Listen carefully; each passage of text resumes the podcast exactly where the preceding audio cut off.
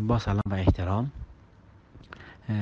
همونطور که ملاحظه می‌کنید بیمار آقای 70 ساله با acute chest pain acute inferior myocardial infarction مراجعه و بستری شده.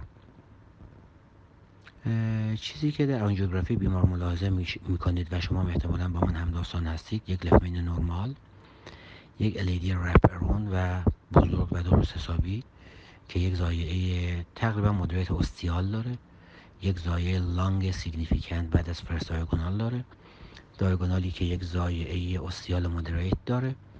LCX که dominant ه و OM1 lesion significant داره و بعد از OM1 هم در همون setting acute infarction cut RCA که diminutive به نظر می‌رسه.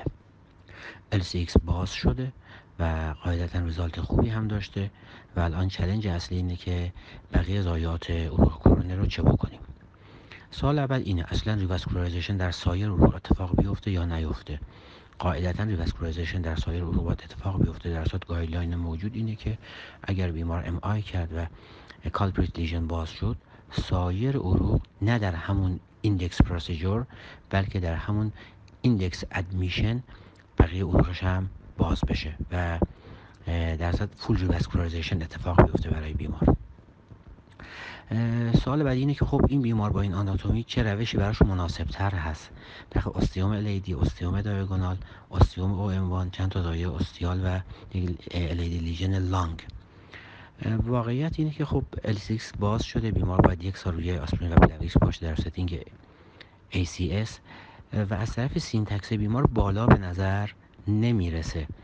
بنابراین شاید منطقی ترین کار در این بیمار اینه که ضایعه LAD neglect بشه با ضایعه diagonal neglect بشه با توجه که moderate ضایعه long LAD آنژیوپلاستی براش انجام بشه و ضایعه OM هم آنژیوپلاستی براش انجام بشه و بعدم full medical treatment و با توجه به سن بیمار و شرایطش و این خب آسپرین و Plavix هم هست شاید اقدام به CABG خیلی روش منطقی نباشه.